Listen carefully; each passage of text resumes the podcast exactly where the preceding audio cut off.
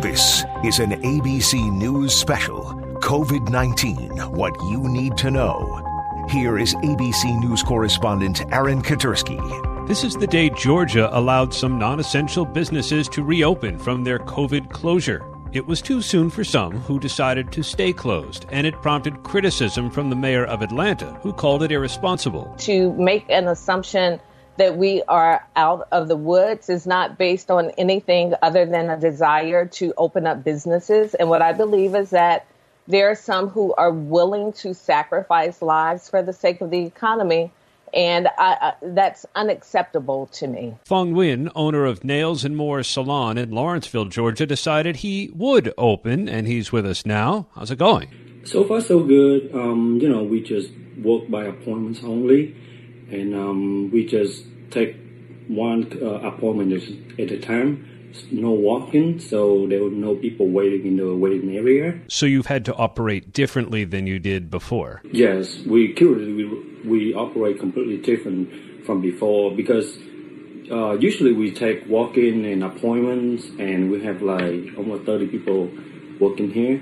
But now because the number of employees uh, are not ready to be back to work yet, so, you know, we have to cut down on the number that we take in. And are your employees wearing masks and gloves? How are they trying to protect themselves? They all wear masks and uh, face shield. Because you, by the very nature of your, your business, you're in close contact with your clients. Yes, we are very close to the customer. So we have to do as much as possible to protect ourselves and our customer as well. Did you have any hesitation about reopening, or were you ready as soon as the governor said it was okay? I have a hesitation on reopening because you know we have children, like two young children, and my parents live with us.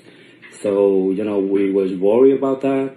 However, um, since we have a lot of bills to pay, the rent to pay, food for family. I'm sure your customers were glad to see you. Oh yeah, um, we have customers that um, call us to, to, to, let us know that the govern uh, the governor has opened back um, economy, you know, for nail salon, hair salon, and stuff. So they they try to contact us and try to book appointment with us before we knew about you know the reopening. Oh wow! So they were waiting. They really wanted to come in. Yeah, they were waiting. Fong Nguyen will let you get back to those customers who've been waiting weeks for their pedicures and manicures. Oklahoma and Texas, by the way, are taking similar steps, and other states and some big companies, including automakers, look to get back to work in the next week. Some, though, won't feel comfortable venturing out for a while. A new ABC News Ipsos poll showed three fourths of Americans were okay with taking it slow. A full 80% said even if restrictions were lifted tomorrow, they would likely avoid places with a crowd. The key for many is going to be a treatment or a vaccine. And on that front, there has been something of a setback. Dr. Matt Hines joins us now from Tucson Medical Center in Arizona. The anti malaria drug touted as a possible treatment may have no effect on coronavirus patients. That's the word anyway from New York, which studied hydroxychloroquine, and the FDA said it may be too risky to give to patients. We're all kind of in medical school together you know, you, me, my patients. I've literally admitted a patient to the hospital in the middle of a 10 or 12 hour shift you know, they get a text alert or some news thing and they ask me about something that I haven't yet had time to read up on because I'm in the middle of my shift. So it's very, we're, we're sort of grasping at things. And therefore, people are susceptible, I think, to being influenced into doing things that out of desperation, out of fear. Um, I know you've heard the uh, of the gentleman here in Arizona that actually ingested a lethal, a toxic dose of chloroquine, and to specifically to chloroquine and hydroxychloroquine, which are basically chemical cousins. A study just came out. Actually, was just released today that severely ill COVID 19 patients in Brazil, those who took or who were given the, the half of the group that was given the higher dose of chloroquine had serious side effects and died much faster than the than the group that had a lower dose. So that's that's very concerning and more than just unproven. I would say that some of these chemicals, some of these drugs that are being bandied about, they could have deleterious effects. I wanted to talk about your state for a minute. You're from Arizona, and Dr. Hines, you're not expecting a peak there for what, another couple of weeks? That's right. I, I don't, you know, Arizona overall with COVID 19 is um, significantly behind other areas that have been more affected. Of course, New York, uh, the West Coast, um, were hit earliest and to this point most severely. We are relatively far removed from the coast and also have a very different population makeup and density. So that I think is having an effect. But you also do have a particular population that's being disproportionately affected, and that's Native Americans. That is true. That is true. Something we're seeing, I think, the the most dramatically, we're seeing that in the Navajo Nation, which is up in, uh, up to the northern part of Arizona.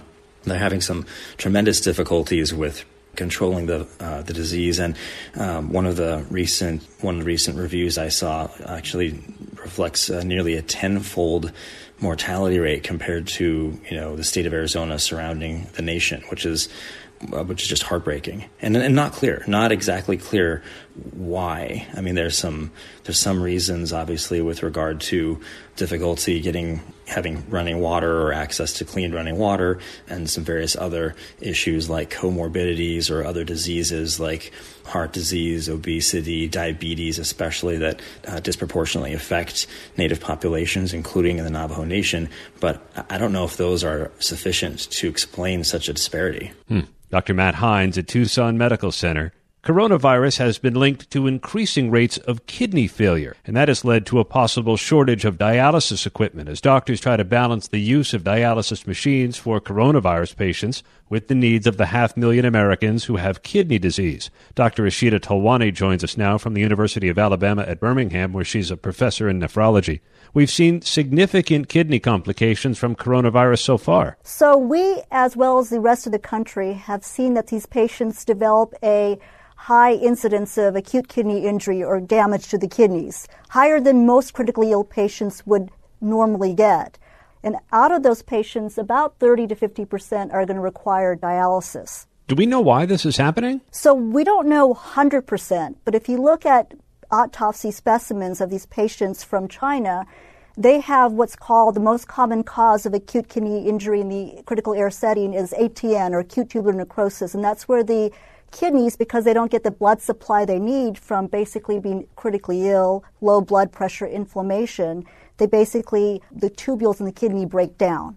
There's also been reports of actually detection of the virus in the kidneys itself. So there may be a direct toxicity that we don't know of yet. So there may be two mechanisms or several mechanisms of why we see this month kidney failure in these patients. And to make matters worse, we've heard now of shortages of dialysis machines since so many patients are requiring one. That's correct. Essentially, what's happening is that the demand is more than the capacity of many of these hospitals. So, hospitals are not having enough dialysis machines to treat these patients, not enough solutions, the dialysis solutions required to treat these patients, and even staffing is an issue because if these specialized nurses, like dialysis nurses, get ill, there's not somebody else who can provide the therapy. So there can be shortages on all aspects of the therapy that have been unheard of before. What's the alternative then? So there's different forms of dialysis you can provide. So the most common type of dialysis provided for these patients who are critically ill is one that runs 24 hours a day and that's called continuous renal replacement therapy, renal meaning kidney. And so, what some individuals have done, or institutions where they can't have enough or don't have enough machines, they will do instead of 24 hours a day of therapy, maybe what's called shift therapy, doing 10, 12 hours, or sometimes using regular dialysis machines for long extended amount of time to try to help these patients. Other institutions and places like in New York who don't even have these regular type of dialysis machines or these 24 hour machines have even resorted to doing acute peritoneal dialysis where a catheter is inserted into the abdomen and a fluid, basically a electrolyte solution is placed in the belly and exchange of toxins and fluids occurs through that catheter in the belly. So there's different modifications that all over the United States they've made to accommodate for the lack of machines. Luckily, many of these patients who do survive through their ICU setting, get off the ventilator, and who've had normal kidney function to begin with do come off dialysis. So this is not something that we see as a permanent thing. We'll take any positive outcome, Dr. Ashita Tolwani at UAB. And coming up, some practical help for the millions who have lost or who are in danger of losing health care insurance. This ABC News special continues after this.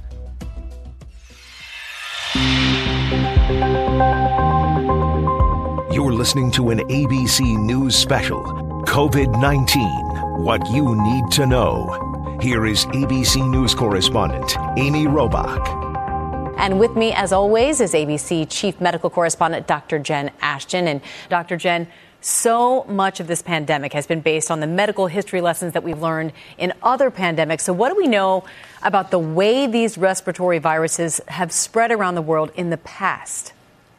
Well, Amy, I think it's so important as we're learning every day with this pandemic to remember the lessons we learned in the past. So, as you said, in some ways we've been here before. So, starting with the Spanish flu, of course, 1918, it, it's thought to have originated in China, and it's also thought to have been responsible for 50 million deaths worldwide. Then we saw the Asian flu in 1957, also thought to be originated in China, killing about 2 million people across the world.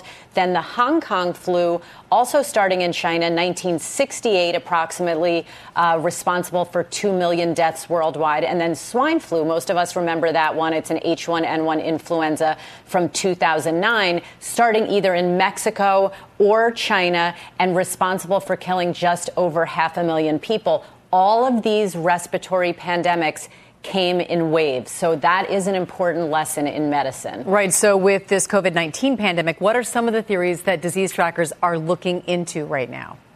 Well, this is, remember, this is what these public health officials, epidemiologists, disease trackers do. So here are some of the theories that they're looking at. Number one, will this virus, this coronavirus, change or show seasonality? Will it go down somewhat in the summer? Um, or how will the weather affect it? And how will our behavior, being outdoors, more affected? Also, will it return in fall and winter? And we have to remember, um, Amy, this virus is worldwide. So while we're in our summer up here in North America, the southern hemisphere is experiencing their winter. So we'll have to look at those things moving forward. Right. And since so much is new with this virus, what are the unknowns at this time?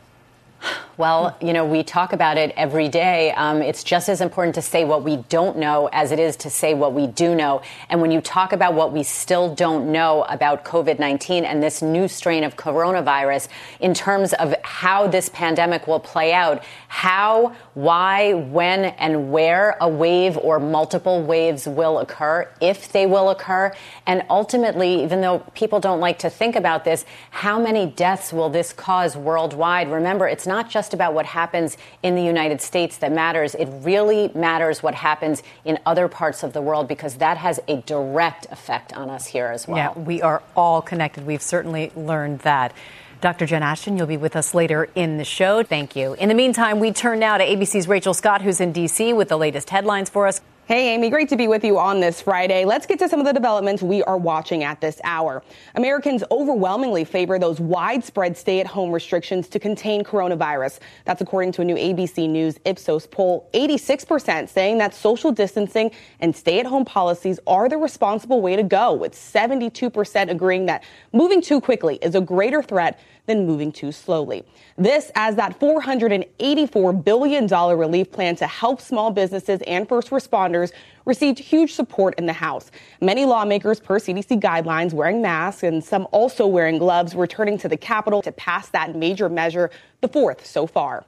And word that nursing home deaths from COVID 19 nationwide have crossed the 10,000 mark. ABC News examining records kept by more than 28 states, governor's offices, and departments of health providing that data and locations, keeping those records.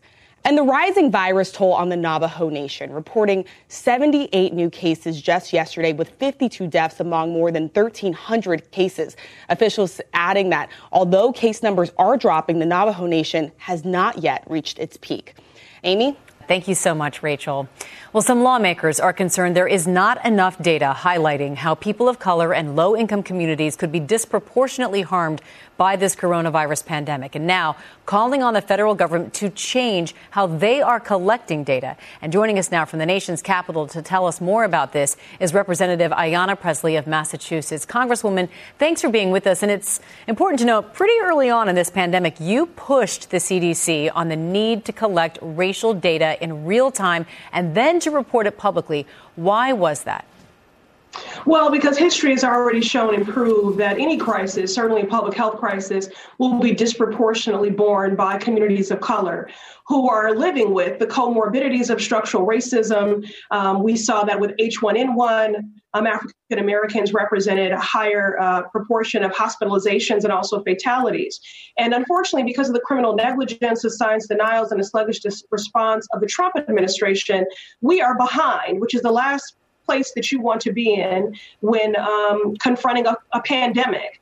And so um, early on began banging the drum for the collection of racial data for it to be disaggregated, publicly reported.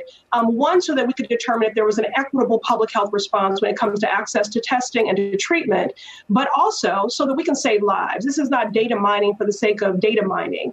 It's so that we can get ahead of this pandemic and do things like contract tracing, see where trends are emerging, where there are hotspots, so that we can um, uh, send out mobile units. Um, so that we can do all the necessary mitigation strategies. And so um, I'm encouraged um, that uh, in uh, CARES 2, uh, the language that we pushed for, that race data collection, is now standardized, federally mandated across the board, married with resources. That's the important thing. So that states and cities, $1 billion, have the resources to do the collection of this race data. We were already collecting age and gender. That early data showed us that this um, pandemic was being disproportionately borne by men. Um, and of course, anecdotally, what we see in the Massachusetts 7th and throughout this country is that communities of color and our disability community are being hardest hit. Yeah, and the bill that you helped to introduce with other lawmakers, tell us about its status right now and what you're hoping.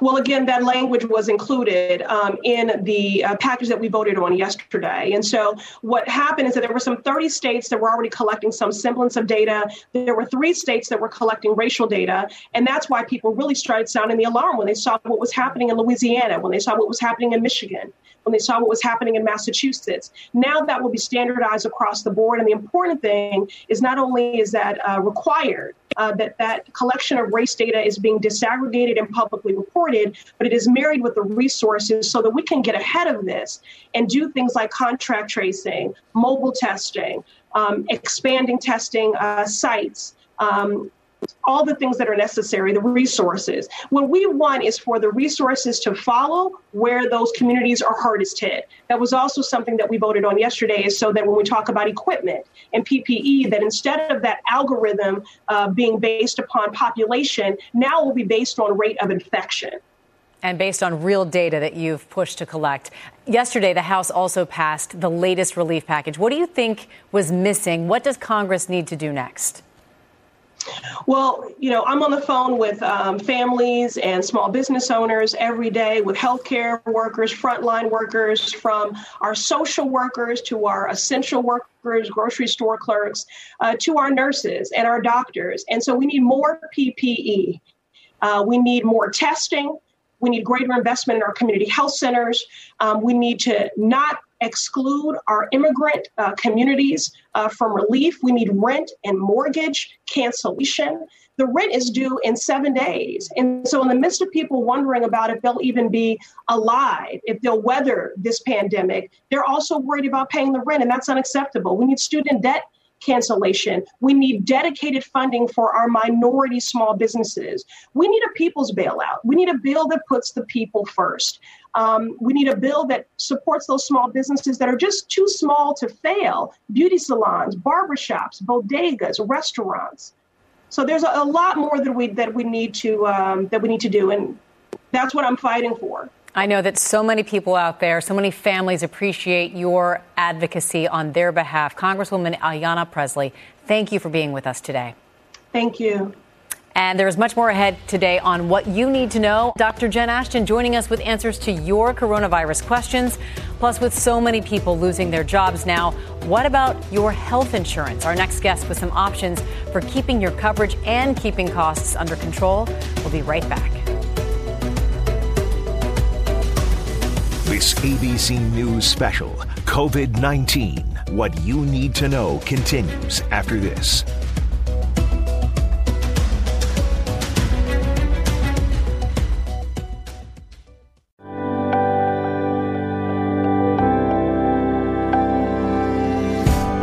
Listening to an ABC News special COVID 19 What You Need to Know. Once again, here is ABC News correspondent Amy Robach. Well, time now for some answers to your many questions about the coronavirus from our Dr. Jen Ashton. And Dr. Jen joins us once again. So I'll get to the first one. If we had symptoms but didn't get tested, how do we know when we can go back to work or socialize? That is such a difficult question to answer, Amy. And we only have the CDC guidelines at this point to help guide that reentry or return to work. So basically two categories as per the CDC recommendations. One is people who have had a test. So if you had the nasal swab, which is a PCR test that said you had coronavirus, you have two options. It's either three days without fever and seven days since symptoms began, or, in theory, you could get another test that shows you are negative. But this is logistically problematic because testing access was so difficult for so many people to begin with that it's hard now to use a negative nasal swab as a return to work criteria. But I hope that in the future we may start to see that. Okay. And our next question Do people who've had a more severe case of COVID 19 develop more or stronger antibodies, or do they have weaker antibodies? Well, we don't know. So when you talk about antibodies, remember that's the immune response to being exposed or infected with a virus. And here are two important terms affinity of those antibodies and titer level. So titer level is basically how many do you have, and affinity is how well do they work to block that virus in the future. And we don't know right now whether you can have a high level but low affinity or a high affinity but a low level. So right now that's where a lot of the research is. So just saying you have the antibodies unfortunately doesn't tell us how protected we are in the future. Okay. And speaking of people who have antibodies, we've been talking a lot about plasma donations to help people who are critically ill. Can the plasma of a recovered COVID-19 patient be given to someone who never had the virus? Basically, could the recovered person's antibodies protect this person from getting infected? Well, that's basically kind of the premise between developing a vaccine as prevention is showing a little bit of that infection to a person who's healthy so that our body can acquire its defense mechanisms to protect us in the future. Research is ongoing with convalescent plasma, both as a treatment for someone who is critically ill or severely ill with COVID 19 and as a prevention. And some of that prevention may be able to be used in people regardless of their blood type. So, really exciting, but basically two potential uses for convalescent plasma prevention and treatment. Many non essential businesses are reopening in the state of Georgia. So, this next question is an interesting one for people who live there. When gyms open, should people be wearing masks? Well, the CDC is recommending that most people in the general public wear some kind of face covering to help protect others. So, gyms or environments like that, hair salons, really no different. But certainly, if you're talking about a fitness facility reopening, those can be hot spots because of all the contact surfaces. So, hand hygiene, really, really important, as well as covering your face for the protection of others. Okay, Dr. Jen, we appreciate it. Thank you. And you can submit questions to Dr. Jen on her Instagram at Dr. J. Ashton. Well, it is tough enough to lose a job due to the pandemic, and for many, that also means the loss of vital health insurance. But there are options to help keep coverage costs under control. Consumer Reports has just published information about what you can do. So, joining me now, Consumer Reports investigative reporter Lisa Gill. We know healthcare costs are already high. If you're now out of a job and there's no money to pay for the coverage, can the healthcare system meet this current challenge? You know, this pandemic really exposed some of the weaknesses of this healthcare system, but there are some things that you can do. And, you know, the first thing you want to do, if you have a complicated medical situation, maybe you're getting a cancer treatment or other long term treatment, if your employer offers COBRA, it's essentially an extension of your existing coverage. You have that option. Uh, you have 60 days to sign up. You're going to pay for your full amount of your health care, so it could be expensive, but it's something to consider. All right. The next possibility is to go look at healthcare.gov. It's a really useful tool for really everybody. And there's some screener questions in the beginning, and it's going to determine how much you're making per month. So if you've just lost your job and the amount is zero, you'll put that amount in. It'll also determine where you live and what the laws are in your state. What's really surprising is about 37 states have expanded their Medicaid coverage to cover people just like what's happened now with people that have lost their jobs and who have but not necessarily you know poverty level, but they you could make up to $1,400 a month or even $3,000 a month for a family and qualify for your state Medicaid plan. The other thing is if you if you make a little more than that, you may be able to qualify for subsidies under the Affordable Health Care Act, ACA plans uh, that are government, like federal government subsidized, that run through your state. And those plans, the average price usually is around $80, $87 a month for people that get a subsidy. So there's a, there's a really good options there. But healthcare.gov is truly your place to start. What about those people out there who've been hit with surprise medical bills? What can they do? If you start to receive medical bills from your doctor or a hospital, don't actually, and you still have health insurance, don't actually pay it at first. Mm. You want to wait until your insurance company shows you their explanation of benefits about how much they're going to cover. If they're not going to cover as much and you're you're sort of surprised by the amount, the first thing you will you'll want to do is call the insurance company and ask them if they've made a, a coverage mistake. Uh, believe it or not, there are quite a few mistakes, and it's worth asking. If they say no, sorry, I know this sounds crazy, but you know you're really your best advocate. Your your next question is, will you cover this at the in-network rate anyway?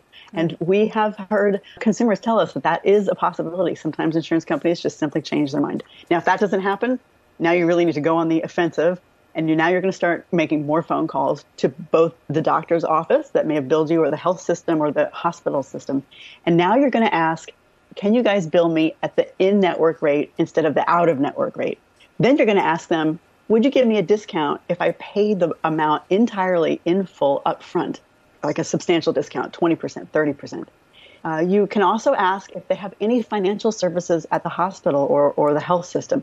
A lot of times they can offer payment plans. They may even offer additional financial help. But what we've learned is they may not offer it to you up front. You actually have to ask. And then, and then with the insurance company, you know, you, you want to file an appeal. An appeal can take about 60 days, but you're going to ask them, if they say no up front, ask them uh, to go go through the appeals process and ask if they'll review review all of your bills and pay that in network rate anyway. So much helpful information for us, Lisa Gill of Consumer Reports. Thank you so much. We appreciate your time Thank today. You. And we have much more ahead here on what you need to know. The popular pastor who personally faced coronavirus will now have some thoughts about the big picture on this Faith Friday. And then we're winging it with the Denver pilot, delivering much needed protective gear to healthcare workers in remote areas. One of the extraordinary essential workers sharing his story with us this week. Stay with us. This ABC News special continues after this.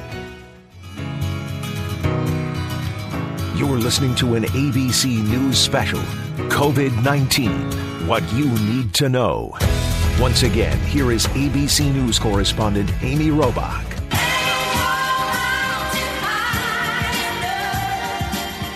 We are back with another extraordinary essential, our series highlighting the contributions by the formidable forces on the ground, keeping things running through this pandemic. This time, though, it's in the sky. The Denver pilot pivoting to where he's needed most. Hi, my name is Ralph Forsyth. I'm a private pilot volunteer for Angel Flight West, which is a all-volunteer pilot organization which typically moves medical patients around the country. With the current pandemic that's going on, these aircraft and pilots have been pressed into carrying items like personal protective equipment out to rural communities. Thank you for the masks. I just landed in Rifle, Colorado and delivered a box of masks to Grand River Health. The flight to Rifle was my first cargo flight for pandemic relief supplies, and several other pilots in Colorado have been moving supplies to rural communities throughout this as well. Aviation also provides a really safe way to move these supplies around the country. We're socially isolated in the air. There's nobody else in the cockpit here with me, and uh, it's a really a great way to get this equipment where it's needed. I'm being safe, wearing a mask, of course, like everybody else, uh, but it's important to me that I can use this skill and, and, this capability to give back to the community. This is a unprecedented situation that we're in, and we all need to help. This is a great way that general aviation and pilots can all do something to give back and, and keep our community safe and get us through this faster. Our thanks to Ralph Forsyth of Angel Wings West for his hard work. And it is Faith Friday here at ABC. And as most of the nation goes on over a month of virtual lockdown, and we know a little motivation, well, it can go a very long way. So, here to help lift our spirits as we head into this weekend, lead pastor of Hillsong, New York City, Carl Lentz. Welcome, Pastor Lentz. And we know you tested positive for COVID 19 last month. And despite being sick, you continued to preach. Why? Well, I preached uh, in isolation. That needs to be said. It was just me and another sick camera operator. um, but yeah, I just felt like you know our church is dealing with the sickness, so I figured it made sense to just kind of try to preach through it and uh, give some hope where I could. And yeah, we, we somehow made it through. What has it been like to preach from afar? It's been really different. I think um, when you preach to thousands, um, you're always taught to speak to the thousands but find the one. And it's kind of reversed now, where we're speaking to the one to reach thousands. So it's definitely a, a, different mode, but it's it's the same thing. It's the same message, just just a different way to do it. And uh, we're grateful to be able to have technology to reach a lot of people. You know, we're going into now another month of this, and people are feeling very exhausted, a lot of anxiety, and some people might feel some despair and fear. How do you boost resilience in these challenging times?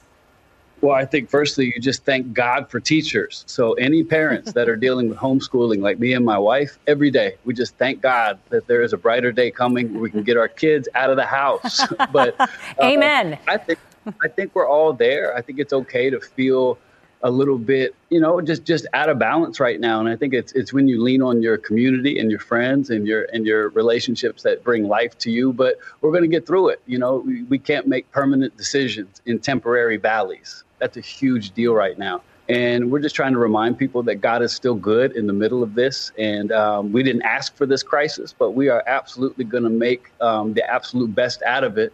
And hopefully, we'll, we'll come out of this better than we started it. What is your message as we head into the weekend for everyone who is listening to you right now? The times are going to change. And, and hopefully, the goal is that um, we can find out some of the things you know in us that maybe we're lacking that we didn't know about before the pandemic and have God work in us. So maybe the next time we're in a crisis, you know, we're, we're even more ready, we're even more faith filled. And that's our goal right now. We've seen, you know, that story you just had on the pilots, and there's there's good news out there if you want to look for it. People who are not running from this, but they're actually trying to be a light in the middle of what is a lot of darkness, especially in our city. So I think that's our message is that do everything you can to, to be kind to somebody else, to lift somebody else's head, to be encouraging, um, because we need it right now. Yeah. Pastor, what have you learned about yourself? Uh, I've learned that our house is pretty small. My kids are pretty loud, and my dogs eat a lot of food. And I've also learned that I really love people, maybe even more than I realized, because you, you take for granted so much when you have so much access to it. And then when you lose some of that freedom, you really start to feel what you love and what you don't want to be without. And so for me, it's put a, a, a renewed value on relationships and not taking things for granted. You know, we have lost some friends in this crisis. Uh, our church is filled with people that are dealing with the loss of loved ones or somebody who's sick, and it just it just reminds you to not take a day for granted. Yeah. If you love somebody, tell them. If you get a chance to hug them, uh, maybe not hug, maybe virtually hug right now. do that. If somebody has been a blessing to you, let them know about it because this life it, it's a it's a vapor, and we need to do everything we can to, to maximize it at all times. I've learned that I need to be even more aware uh, about how precious these days are. Yep. Ah, I got chills when you said that. I love that. Pastor Carl Lentz, thank you. Continued good health to you and your family. We appreciate that. And the helping hands gone viral. When we come back, we're going to meet the nursing assistant on a mission. This ABC News special continues after this. You're listening to an ABC News special COVID 19 What You Need to Know.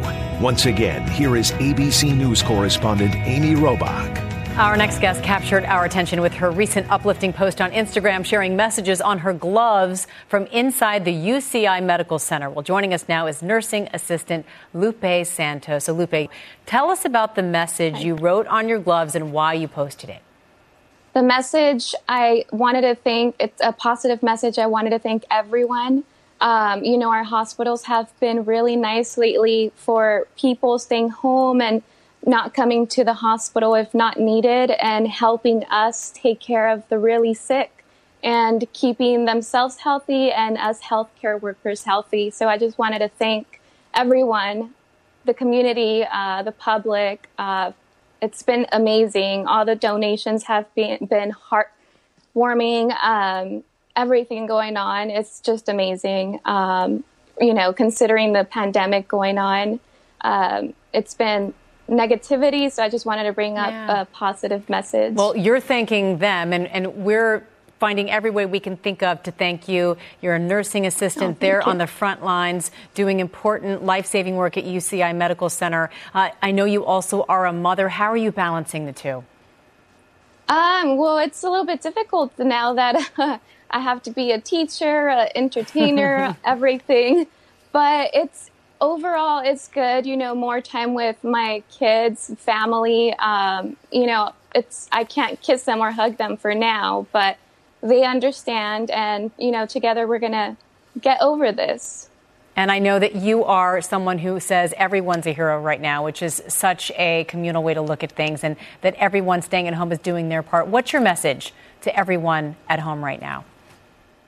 I know these are difficult, trying times, but by sacrificing a few months of quarantine and following guidelines, you guys are saving a lifetime for humanity. And you guys are the true heroes. And I just wanted to thank everyone, public, community, for doing their part.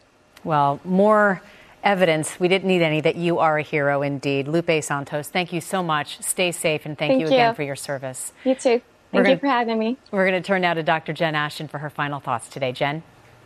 Amy, it's all about resilience today. Um, it reminded me of this amazing book by Judith Rodin called The Resilience Dividend How to Use Crisis to Come Out Stronger on the Other End. She says, never let a good crisis go to waste. And when you talk about building resilience medically, physically, I want to encourage people while we have this time right now, focus on the trifecta of health, which is getting good rest, being active and fit and eating well and, and good nutrition, those things will not only help us get through this today, but it will set you up for future resilience medically and physically. And it is possible to come out stronger. I love that. Words of wisdom as we head into the weekend. Dr. Jen Ashton, thank you so much. And that's what you need to know for this week. I'm Amy Robach. Thanks for listening.